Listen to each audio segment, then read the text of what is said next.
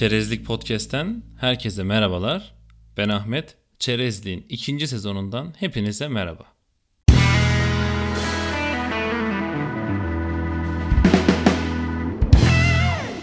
Bir aydan biraz daha uzun bir süredir kendimce biraz ara vermiştim. Gerek iş yoğunluğu, gerek de korona salgınından dolayı verdiğim bu arayı çok uzatmamaya karar verdim ve ekipmanları hazırlayıp hemen kayda başladım. Önceki bölümlerde teknik konulardan ziyade yazılım sektörünü sizlere tanıtma ve bu sektörün yapısına dair temel bilgiler vermeyi hedefleyerek geçirmiştim. Birçok ana başlık altında hem sektörü tanıtmayı hem de sevdirmeye çalıştım. Bu bölüm ve sonraki bölümlerde ise muhtemelen ilgisi biraz daha fazla olanlarla birlikte olacağız. Çünkü bir süre teknik konulardan bahsediyor olacağım. Lafı fazla uzatmadan başlamak istiyorum. Öncelikle Martin Fowler'ın bir sözüyle başlayayım. Herkes bilgisayarın anlayabileceği kod yazabilir. İyi yazılımcılar ise insanların anlayacağı kodlar yazar. Herkes bir şekilde kod yazabilir.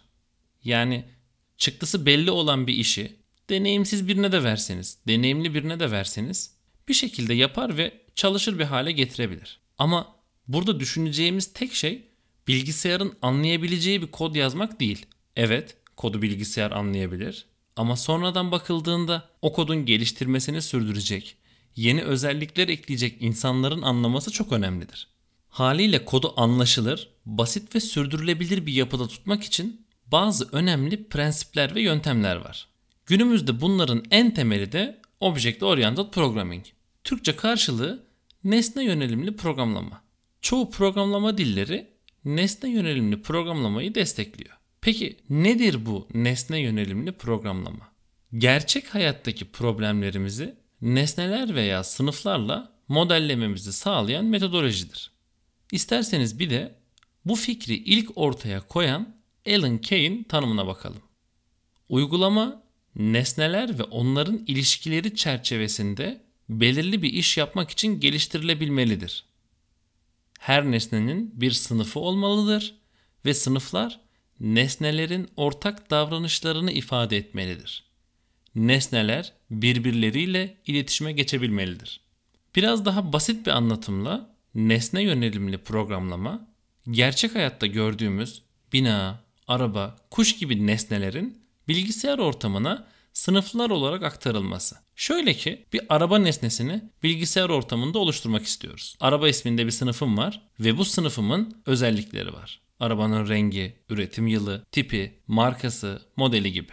Nesne yönelimli programlama denilince sınıflar, interface'ler, abstraction, inheritance, encapsulation, polimorfizm gibi kavramlar ortaya çıkıyor. Bunların her birini bir yazılımcının iyi biliyor olması çok önemlidir. Bu kavramlara bu bölümde yer vermiyorum. Zira her biri için bir bölüm çekmek gerekebilir. Başka bölümlerde ara ara ele almayı düşünüyorum.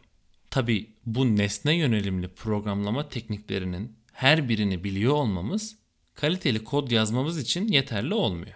Bu teknikleri biliyor olmak nasıl kullanacağımıza dair bir bilgi maalesef ki içermiyor. Bu teknikleri nasıl kullanacağımızı bize söyleyen bazı prensipler var. Bunlar arasında en çok dikkat edilen ve kullanılanı solid prensipleri.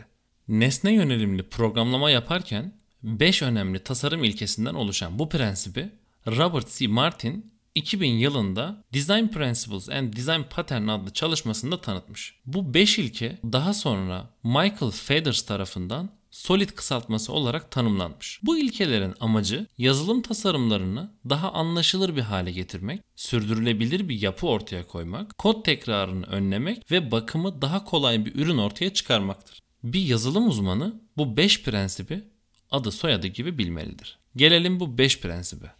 Solid kelimesinin her bir harfi bir prensibe karşılık gelmektedir.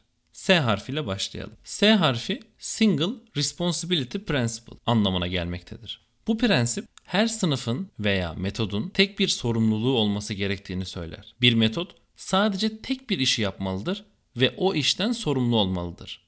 Örneğin arabanın her bir parçasının tek bir görevi ve sorumluluğu vardır.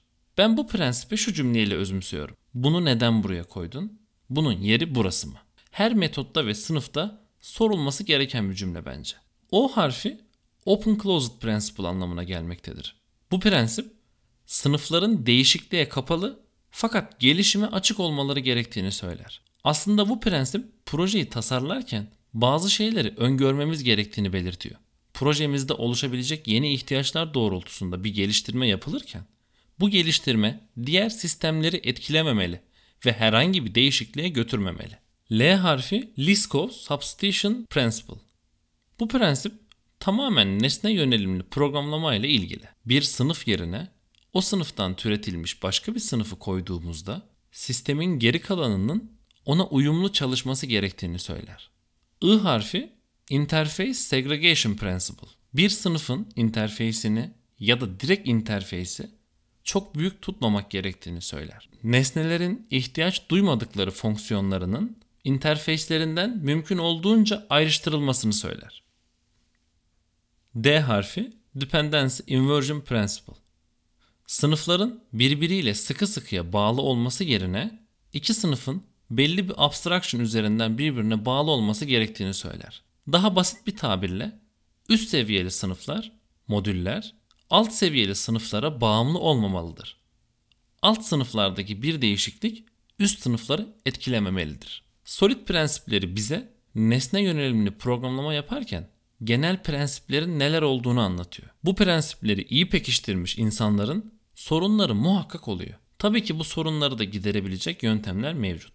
Fakat bu bölümü burada bırakmak istiyorum. Uzun bir aradan sonra yazılıma ufak bir giriş yapmış olduk. Umarım faydalı bilgiler verebilmişimdir. Aklınıza takılan soruları Twitter ya da Instagram gibi sosyal medya hesaplarımdan sorabilirsiniz. Sağlıklı kalın.